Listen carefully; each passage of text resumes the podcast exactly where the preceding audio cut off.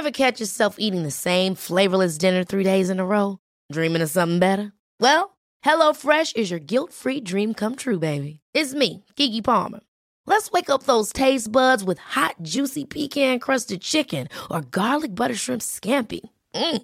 Hello Fresh.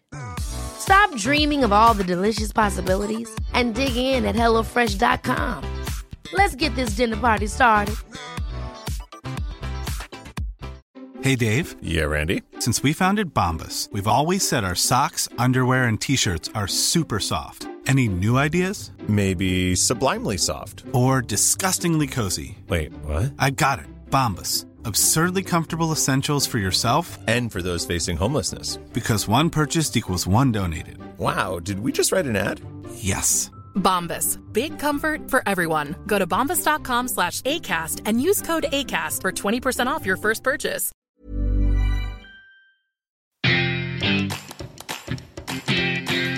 Hello, I'm Michael Chakraverty. And I'm Mark Watson. And welcome back to Menkind, where we chat to a range of brilliant guests about masculinity. Some of them are men, some of them aren't men, and some of them aren't particularly bothered either way. We're interested in men. Yes, obviously you are. And what makes them tick? Where does masculinity come from? How does it affect us? And how could we be better? We might not get a final answer, but we'll have a bloody good go at it. Won't we, Michael? Oh, we'll do our best. Hello, welcome to another week. It's Mark Watson here, the nation's sweetheart, but I'm afraid there is no trace of Michael Chakraverty. Uh, he's actually Michael Chakraverty at the moment. It doesn't quite work, but basically he's got tonsillitis, so his throat hurts. If this sounds a little bit mischievous of me, um, of course, I have all the sympathy in the world for Michael. He's made it perfectly clear, both on social media and in our WhatsApp group, how much sympathy he would like. So please tweet Michael or use whatever channels you can to contact him and send him your love and good wishes. Nonetheless, another episode is presented to you. This was recorded uh, in the period when Michael was still alive and well, and the guest is someone that I'm very proud to be offering up to your ears this week. He was a colleague of mine on the cursed show, The Celebrity Island with Bear Grylls, a man whose intelligence and way of looking at the world I found very stimulating throughout that period. A person who has an enormous range of interests. Uh, he's an artist of various kinds, has been a very famous recording star, has also been in an extremely famous film franchise, as will come up. Is deserving of the title Polymath, and for a long, long time I've been trying to get him to do this podcast. But among his talents is not speedy replies to text messages. Nonetheless, I eventually wrestled him to the ground, and I hope you enjoy listening to your friend of mine, certainly mine, Jordan Stephens. Hi everyone, this is Mark Watson, as so often happens. By my side virtually is my old friend Michael Chakraverty, and we are joined today by Jordan Stephens. Hi, Jordan. Hello. Hi, mate. that was very tender. That was nice. It was tender. Yeah. Jordan is actually a very loving guy. He and I know each other from the notorious survival show, The Celebrity Island with Bear Grylls, which I've banged on about quite a bit in public. But it's been a varied career for you, Jordan. Would you like to say roughly who you are, some of what you've done? Okay, my name's Jordan Stephens, and most well known, I'd say, for being half of Rizzle Kicks. Then, since we decided to maybe step away from being pop stars, I mean, notably, I popped up in a Star Wars film, which was pretty fucking cool. That is pretty cool. I act generally. I didn't just like run onto the set of Star Wars. yeah, when you say you popped up on it, you're not doing yourself enough justice there. You were actually invited to be in the film. Yeah, I had fucking lines. I was part of the Rebel Alliance that saved the galaxy, but we'll talk about that another time. that was really appreciated. Yeah, yeah. People should thank me every day because. Of course they should. That's a galaxy. We'd be under Sith rule, and I don't think people understand how. Actually, we kind of are. I mean, that's a whole other conversation. so that, and then, um, and then, yeah, a mental health campaign called I Am Whole, which is five years old now. We took the gas off a little bit this year, but we have many plans for the coming year, which is great. Centered more around male audiences, so that's cool and in keeping with your podcast. Yeah, and then other than that, man, I don't know. I'm just like trying to. I've been doing bits of writing. I'm really falling in love with writing. I've got little book deals here and there that are yet to blossom, and don't really want to say much until they do. You know, because it's like yeah, yeah. And I think you've said enough in terms of making us feel small about our own achievements. oh, shut up! You've racked up enough points there. Well, you told me to. I fucking know. Like, we did tell you to. I do think you should lead with the defeating the Sith thing, though. I think that's top of the list, really, isn't it? Uh, Jordan was, I think, the first person I ever met who'd been in any sort of a Star Star Wars film. It was something we chatted about quite early on. I will say that I will never include the island in my list of achievements. yeah, I don't think I do either. It's more a sort of list of things you've been through in life, isn't it? It's more something you talk about in therapy than on a CV. I think the actual experience of it and the people I've met like yourself, yeah, fantastic. mostly me. Yeah, The fact that I have that to recall is is a blessing, but every other part of it sometimes makes me want to, you know, kick a small animal. Yeah, which actually didn't do us much good on the island because there were hardly any of them around, and the- Ah. the ones that were there, we had to try and eat.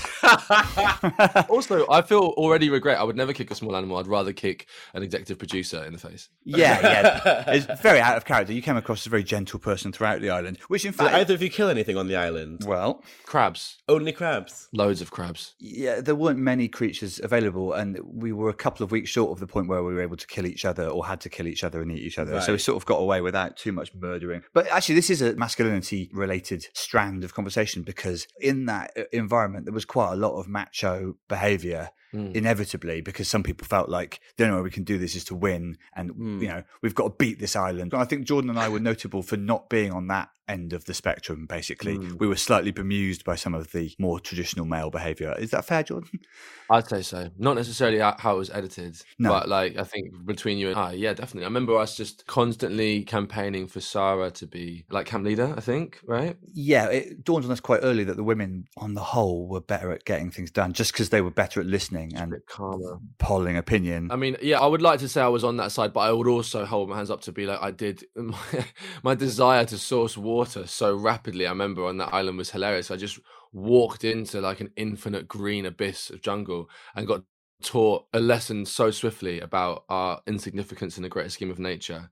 It was terrifying. My logic was that I saw a particularly green tree, so that must be where the water is. Right. I remember you saying that over and over again for hours. Yeah, look how green it is, man. Which, to be fair, it did sort of make sense. Yeah. I mean, it did, but then I also almost died. So, like, yeah. Before we move off the island, which we shouldn't focus on too much, I will say that Jordan decided to leave about halfway through, and I spent quite a bit of time trying to persuade him to stay because he was one of my favourite people to hang out with. And hanging out is being quite generous. By that, I mean sitting, shuddering on a beach. Starving. Yeah. And uh, one time when Jordan had sort of already made his decision, he said, I just don't really see what the point of this is. And I said, well, we must be learning things about, I know, ourselves or how to look after ourselves in life, how to survive. And Jordan said, and this comes back to me a lot in life's struggles, he said, yeah, but the thing is, if we were here in a real life situation, I'd just go. The way I'd survive this would be to not be here anymore. So surely that's survival.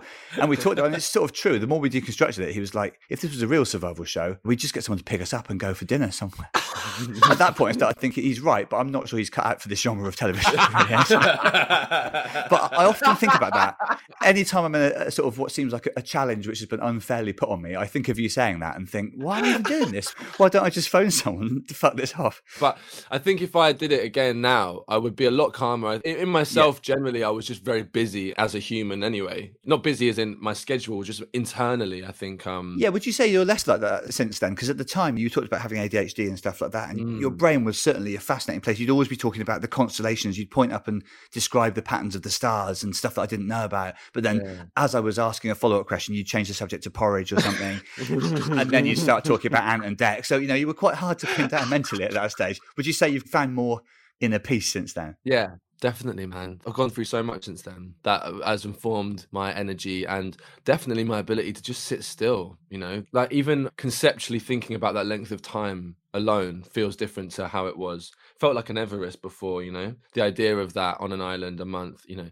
Yeah. Now to think about it, I would understand. I mean, obviously, I've experienced it to an extent, so I know what's ahead of me. But I think I'd certainly be better at just being still. I think. Mm, yeah. Michael, we ought to ask Jordan the traditional opening questions. Right, let's get cracking with our first question, which is quite a simple one, really. What do you think of when you think of masculinity? I think of, well, now just in my head, then I thought of like a big anchor in the ground. Ah, that's quite a metaphor of an answer. But generally, we get strong. This is how he talks, Michael. He talks in riddles. He's like a poem. Yeah. What do you mean? Where does that come from? Uh, Because I think dissecting or thinking of masculinity, I've thought about excessively for maybe five years at least. In the last couple of years, I've definitely lent towards finding in myself the most I'm trying to think of another word other than divine, but I mean that's the word that kind of gets thrown around to mean the truest, purest form of the energy, you know, like divine feminine or divine masculine. Mm. And I've been trying to access that in myself just to help myself and to grow as a person, um, mature. And when I've spoken to various kind of elders or people who talk about ancient beliefs around masculinity, they always talk about this sense of being grounded, Mm. kind of stillness, which I think has now become a little bit.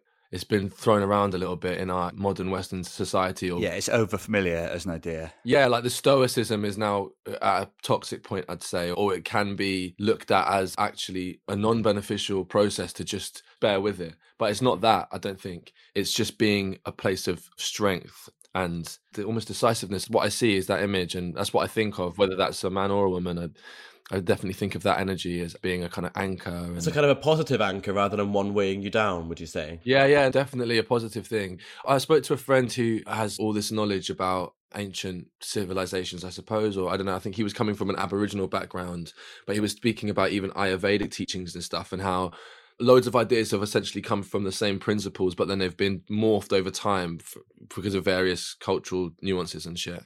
Mm. He says that historically, from what he knows, masculinity was considered as still rocks, and femininity was considered this expression of, of fire you know this kind of like Mm. big and it was those two energies together that would maintain this kind of balance so i'm assuming that was something that would need to be present in everybody to an extent he constantly referenced pictures of shiva i think the hindu god Yeah. and he would have Kali, I think, the goddess of war or something. She would be above him and he would be below her. And he said that for him, that represented that kind of grounding underneath the fire. Yeah. Interesting, isn't it? Because we've um, not just drifted quite a long way from those ideas, but in some ways sort of inverted them. Like there's a feeling in the society we live in that men are about the big gesture and you know action and stuff like that. Yeah. And for quite a long time, we've expected women to be sort of still and passive and Yeah. hold the fort for men's actions and emotions. Completely. I agree. Yeah. I mean, you, always seemed an interesting example of a man to me on the island. Admittedly, quite weird circumstances to get to know someone, but Mm. it felt to me like you have quite a good combination of those things. Like you are kind of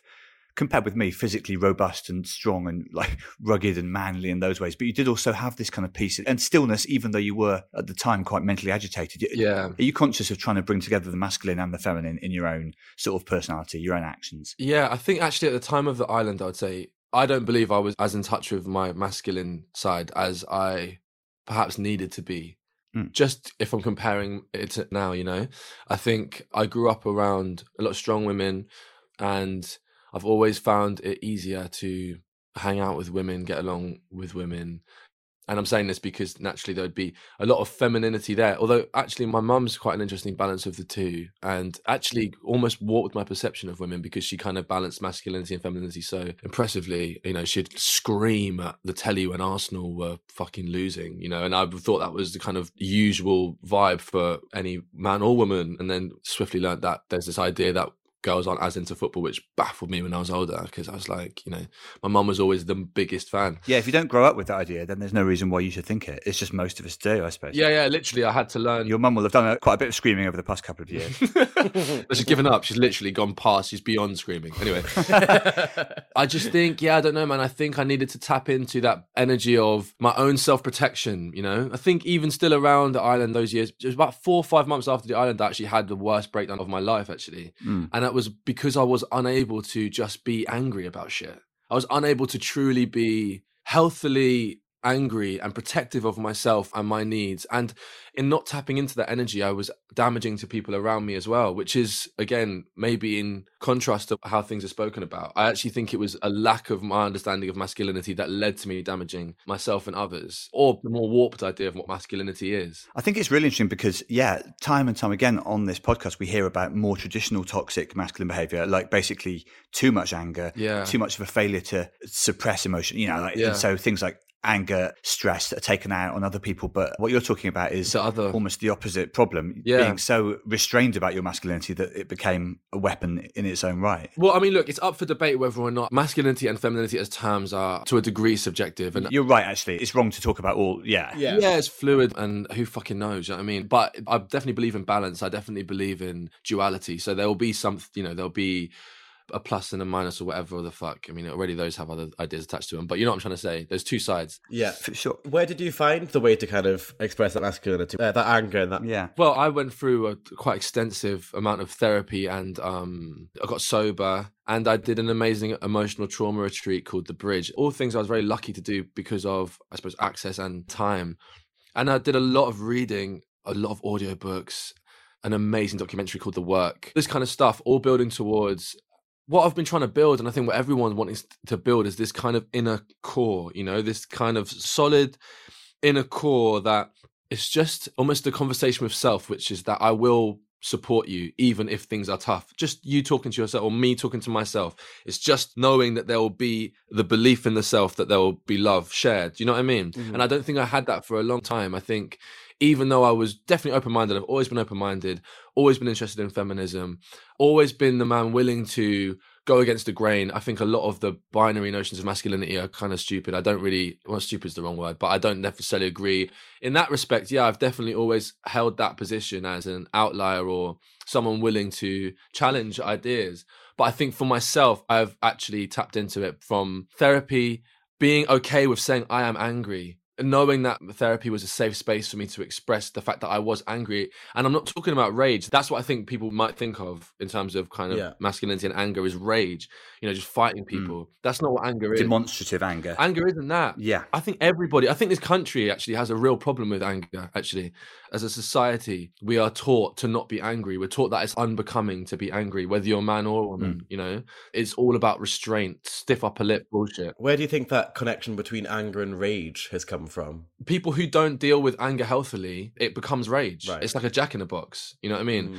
If you don't understand how to process anger as it comes, then it bursts. It will warp into rage given time. Oh mate, I still struggle with this stuff now because we tell ourselves that we haven't got a right to feel angry. We'll think our way out of believing that it happens, mm. and it can be tiny things. Do you know what I mean? It can be just mm. interacting with London, mate. There's like four reasons to be angry. I've walked about 100 meters out of my house. You know what I'm saying? just from the abuse of the city. Yeah, London's a pretty easy place to get angry, it's fair to say, and there's a lot to deal with on a minute by minute basis sometimes, which you don't. Right. And that energy, you know, we need to be doing things to express that, uh, you know, exercise and being able to talk, being able to outlet that, breathing, stuff like that, you know? So now if I feel angry about something, not only am I aware that I feel angry, I have steps I can take to deal with that anger. I'm still not great at picking up on it straight away. I can still sometimes convince myself I'm not angry.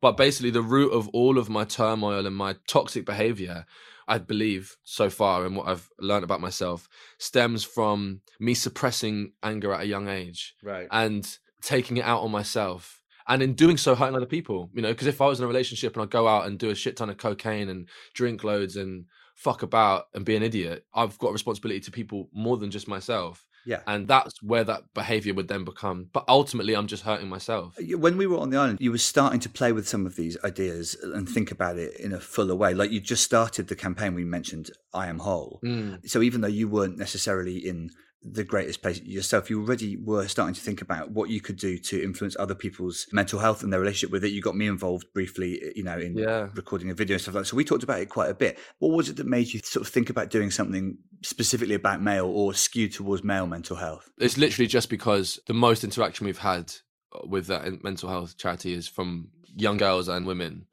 And I personally think that there are many reasons for that. And, you know, everything's coded, you know? So sometimes I sit down with the team and talk about the colors that we're using. And by that, I don't mean everything has to be like scarlet red and, and angry. I just mean in terms of sometimes shapes can mean a lot to a person or their general ideas around the tone of something Can you tell us a bit about the campaign, I Am Whole? I'm Whole was initially a mental health campaign that was supposed to be a tiny little thing in Brighton and Hove, trying to destigmatize the way people spoke about mental health. And this was about five or six years ago. The conversation was very different then. Mm.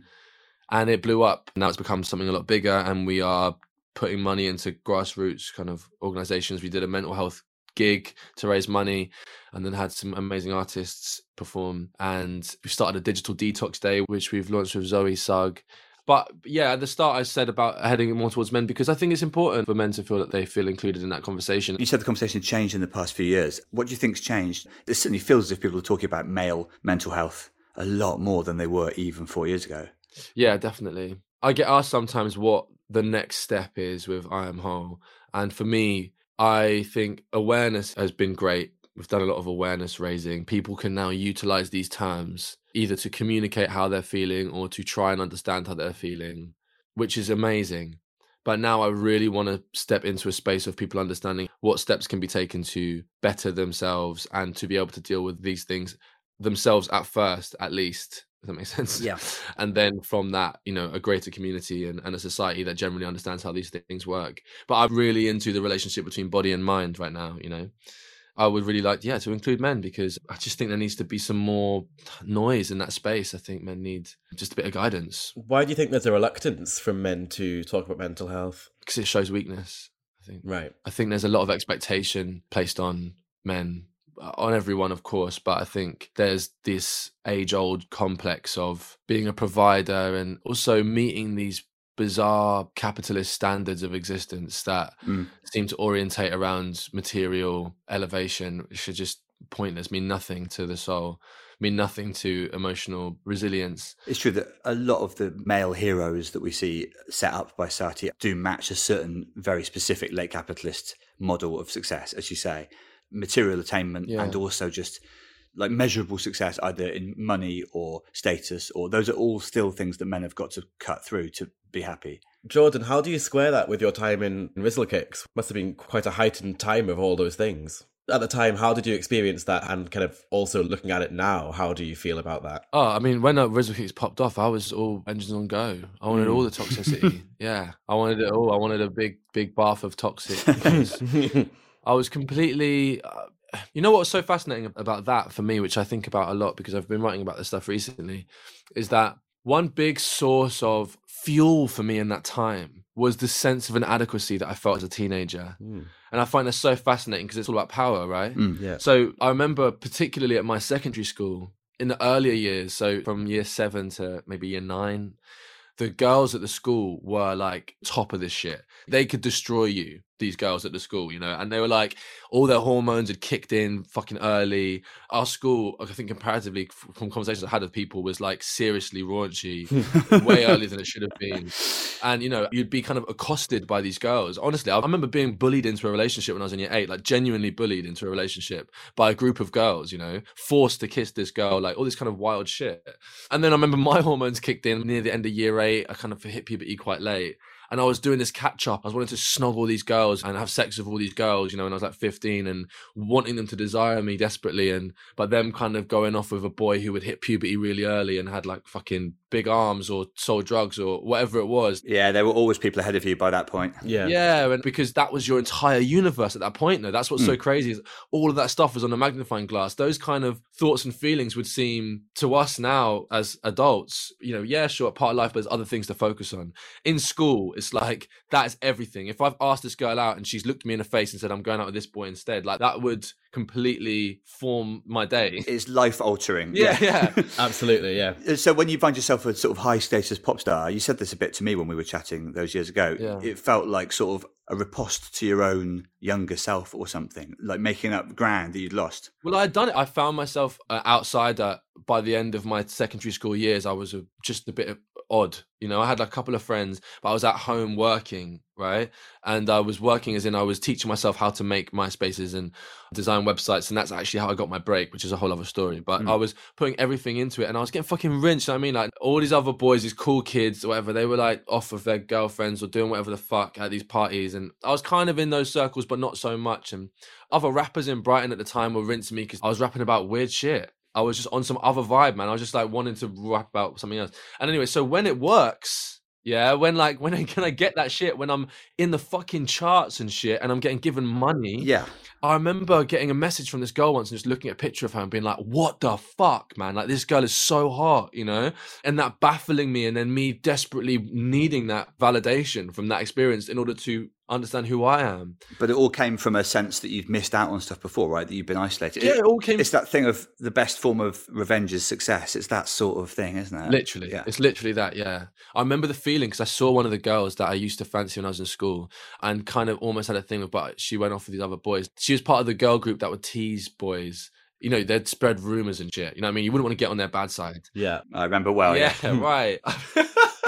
I remember becoming famous and doing well and going back to Brighton and going on a night out and one of these girls coming over and being like, "Oh, what? So yeah." I don't know. She's trying to like poke fun or uh, belittle it a little bit. You know what I mean? Like, "Oh, what? So are you famous now? Ever?" And I remember being like, "Yeah, yeah, I am. Yeah, Yeah, I am, mate. yeah."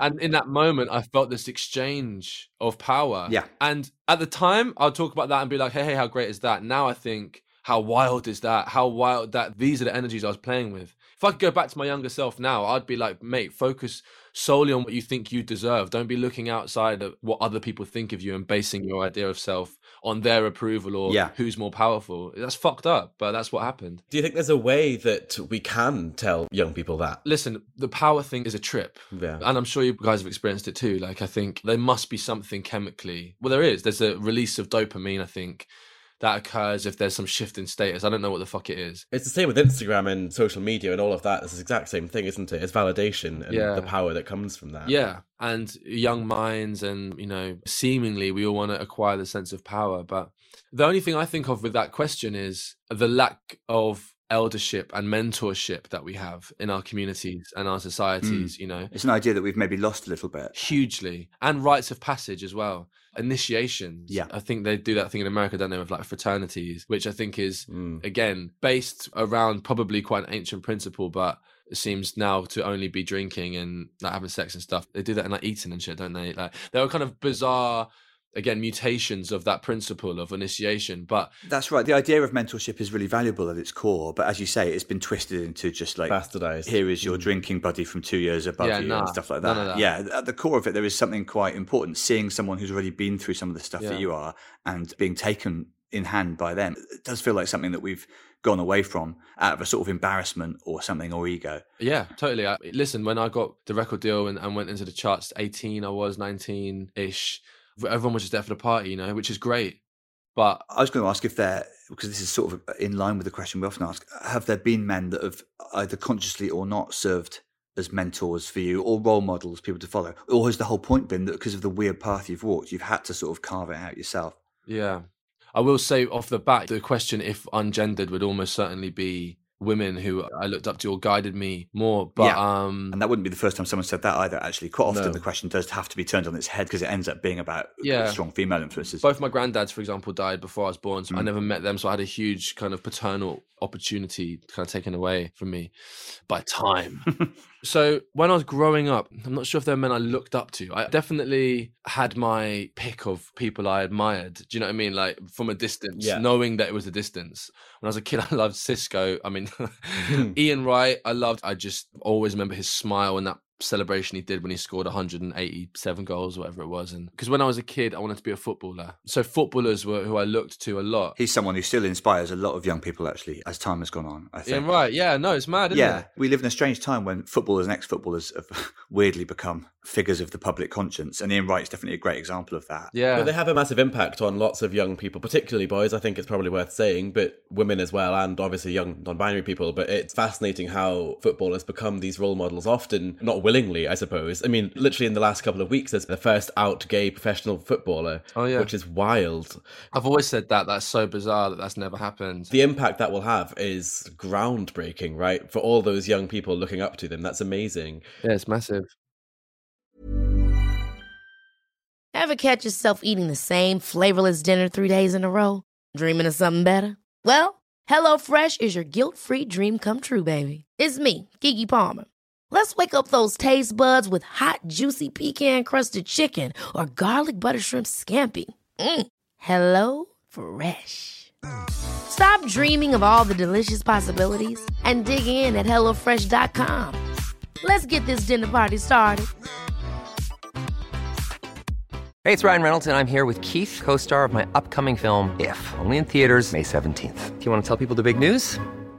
All right, I'll do it. Sign up now and you'll get unlimited for $15 a month in six months of Paramount Plus Essential Plan on us. Mintmobile.com slash switch. Upfront payment of $45 equivalent to $15 per month. Unlimited over 40 gigabytes per month. Face lower speeds. Videos at 480p. Active Mint customers by 531.24 get six months of Paramount Plus Essential Plan. Auto renews after six months. Offer ends May 31st, 2024. Separate Paramount Plus registration required. Terms and conditions apply if rated PG. A lot can happen in three years, like a chatbot may be your new best friend. But what won't change? Needing health insurance. United Healthcare Tri Term Medical Plans, underwritten by Golden Rule Insurance Company, offer flexible, budget friendly coverage that lasts nearly three years in some states. Learn more at uh1.com.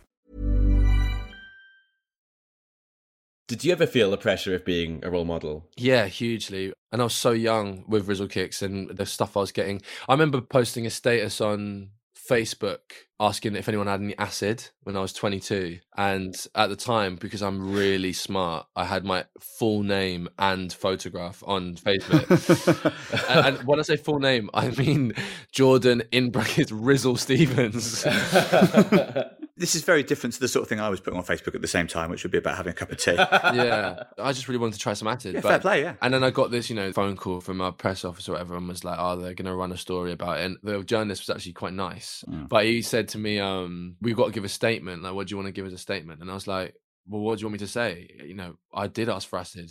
I was like, actually, that's probably a great advert. Is that yeah? That's what Yeah, I mean. Has anyone got any? My question stands. Yeah. Thought that's so weird because I'm still 22, even though I'm in the public eye. Um, But I understand that I had a responsibility because I was visible. Yeah. But I just think that's a lot to expect for somebody that young, especially now as nearing 30, to think back and expect that much. So yeah, of course I put dumb tweets. Of course I didn't know what the fuck was going on. Do you know what I mean? Like it's the expectation of youth in this society is fucking mm. bizarre. In fact, the worshipping of youth is bizarre. Yeah. Because I don't want to hear from young people about shit. Yeah, that's what it comes down to. People eh, assume that someone at 20 or 21 is already the finished product. And if they become famous, then people hang an awful lot of stuff on them which shouldn't be anywhere near. you know. And the retrospective expectations as well. When someone is announced to be doing something, people will trawl through their Twitter and find something from when they were 17. And it's like, well, of course they said dumb shit then. Oh Like, mate, of course. yeah, awful, awful. I've got loads of shit. I've got loads of like this, even when I was growing up. Homophobia was so prevalent in like the colloquialisms when we grow up. You know, we'd say gay, Yeah. and mm. I am not homophobic. I'm, I'm in fact an incredible lover of that whole scene in society and interact with it all the time and support it. I hope I'm considered an ally. And I grew up around gay men and women. You know, like with my godfather and, and godmothers and whatever else. That's my whole vibe. Mm. And still, I use terms like that. It's all about cause and effect. Yeah. I mean, I am, and I call things gay, and I'm like, if we're going to slag someone else off for calling something gay, surely we have to look in our own house. Do you know what I mean? It's first. Yeah. fucked. Set an example, Michael. yeah, that's fucked, right? Right, well, there you are. That's it. And I would have had messages that would have reflected that because it's just idiocy. Because we're young. Mm. I mean, of course, you can have opinion when you're young, but you've got to contextualize it. You know, Yeah. this is a 21 year old's opinion. Okay. I suppose an overriding theme of nearly everything you said is that we put enormous pressure on ourselves and on each other, and we could all, like men and otherwise, we could all get better at understanding that and being a bit softer about it and a bit more rational, maybe. Yeah, yeah. I mean, totally. I also want to quickly mention, just while I'm on my mind, my unofficial uncle Eamon Walker. When I was growing up, he was wonderful, positive male influence on me growing up, alongside my dad, and also Tom Hines, who was a youth worker for Audio Active in Brighton. He was the first guy who encouraged me to go to a youth workshop and rap. He was also really important to me growing up because obviously that was the first time I'd ever been that's what I mean about mentorship, actually. He was literally my mentor when I was a teenager at a youth center. Two ideals that are still being attacked to this day. You know, uh, those organizations and those community led things are so, so important to young minds. I can't emphasize that enough. Yeah. Yeah, we need to fight to protect those. 100%. We need to make more of them. It should be like a fucking priority. Sorry, I didn't mean to diverge from what we were saying before. I just thought it was important to just quickly note that. Well, I think all of these, the way your mind works, is constantly diverging and fascinating. I think, but um, we probably do have to ask the traditional final question, Michael. Yes, which kind of links a little bit to what you were just saying there. We ask our guests to think of three qualities they would build into a man. What would you build? Of three qualities. Um, Yeah, if you were starting a man from scratch or a person, I suppose. three qualities. I mean, resilience. Resilience comes to mind, but I suppose I'd want to say emotional resilience. Is that cheating to say that as a quality? No, no, I don't think it is. No, I think that's literally answering the question. Yeah, emotional resilience. the ability to surf emotional waves. I think that that's what I think is missing, especially in a lot of men, is understanding that pain isn't forever. You know, so I think Mm. having a soul that understands that pain, like everything, is temporary, is um would be cool. So yeah, emotional resilience. Um, great hugger. Oh, that's a good one. You want someone who's got a mm. great hug, man. Sometimes I hug people and I'm like, fuck me, that was a good hug. I just feel buzzed after it. like, I agree. Underrated skill. It can change someone's day. oh, mate, such a vibe. And apparently, if you hug someone for like 10 seconds, you get happy. But I will suggest, obviously, don't do that for people you don't know. You have to get someone's consent for that. Quite a long time. Yeah, the oxytocin is not always accessed if it's not somebody that consented to it. Yeah. don't just go and hug random people and go one, two, three. no. a great consensual hugger.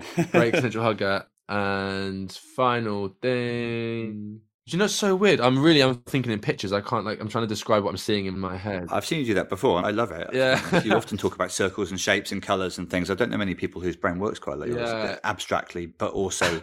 I need to know. be able to say the words. Well, yeah, it helps, but that's, that's what we're here for. It's something about um yeah, I'm I'm stuck between two. Sorry, I, I, I know there's rules. One is like I'm imagining The a ma- rules aren't that harsh, to be fair.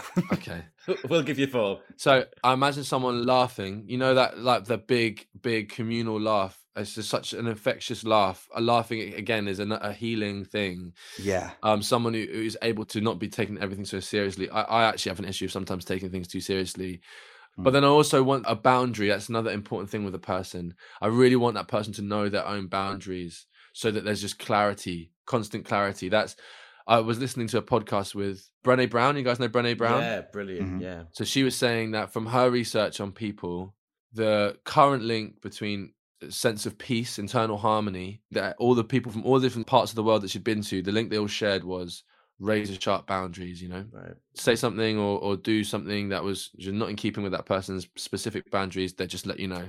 And then it's not that deep. Yeah. It's not about punishment. It's just like, no, it's just no. All it is is no, or I don't want to. And then you know where you stand. Everyone's happy. You can have gr- big, great consensual hugs and, you know, go swimming.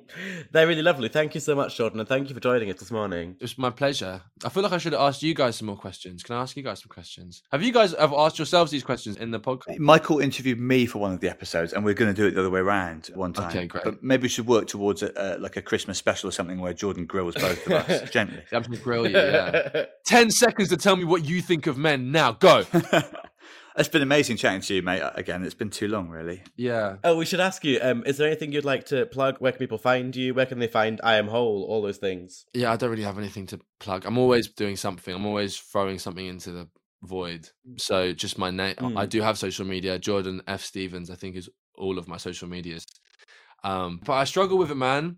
I really struggle with. Uh, I feel that there's this battle we all have inside us now, where like we intuitively are like, this doesn't make sense, and then the other side's like, but fun.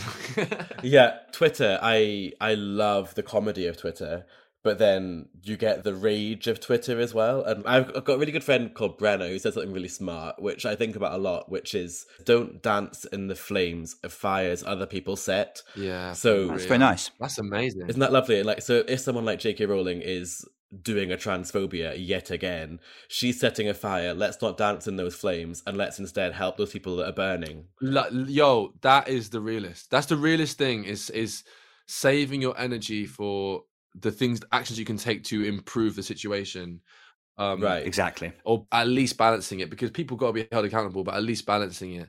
I agree with that. It's so hard to differentiate between what's a genuine critique and what Mm-hmm. there's going to be a diversity of thought and opinion. I think sometimes people it's tough because some people have more influence than others, and I think that leads people to be angry or frustrated with uh, with the population. But Yeah, for they sure. should all just listen. Nowadays, I'm just an existential nihilist anyway. My expectation of people is honestly so low. I don't think I can. It saves a lot of trouble, doesn't it? Do you know what I mean? It's like no, I expected that. Yeah, everyone's trash, and you know, I'll just go get on with life like that. Really. Nice place to end the podcast, really. It is. uh, well, see you next week.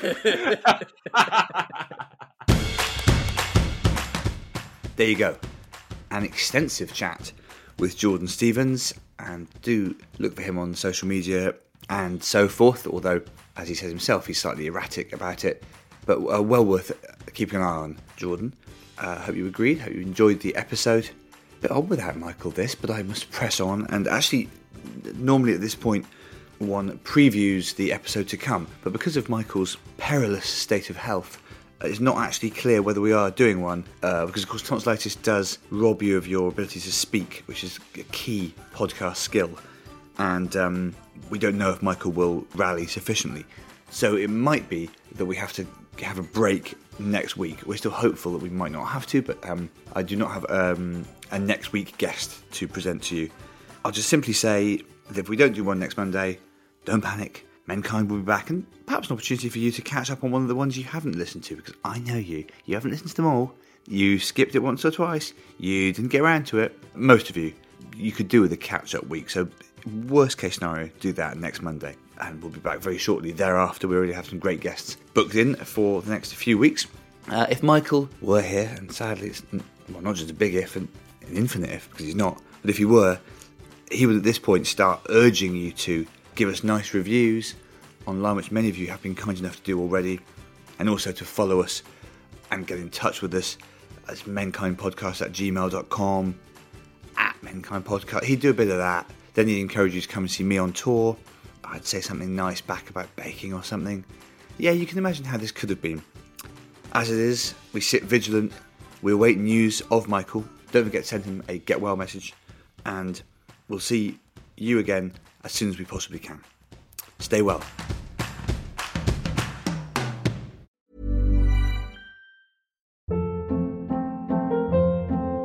Hold up. What was that? Boring. No flavor. That was as bad as those leftovers you ate all week. Keke Palmer here, and it's time to say hello to something fresh and guilt-free. Hello Fresh. Jazz up dinner with pecan-crusted chicken or garlic butter shrimp scampi. Now that's music to my mouth. Hello Fresh. Let's get this dinner party started. Discover all the delicious possibilities at hellofresh.com.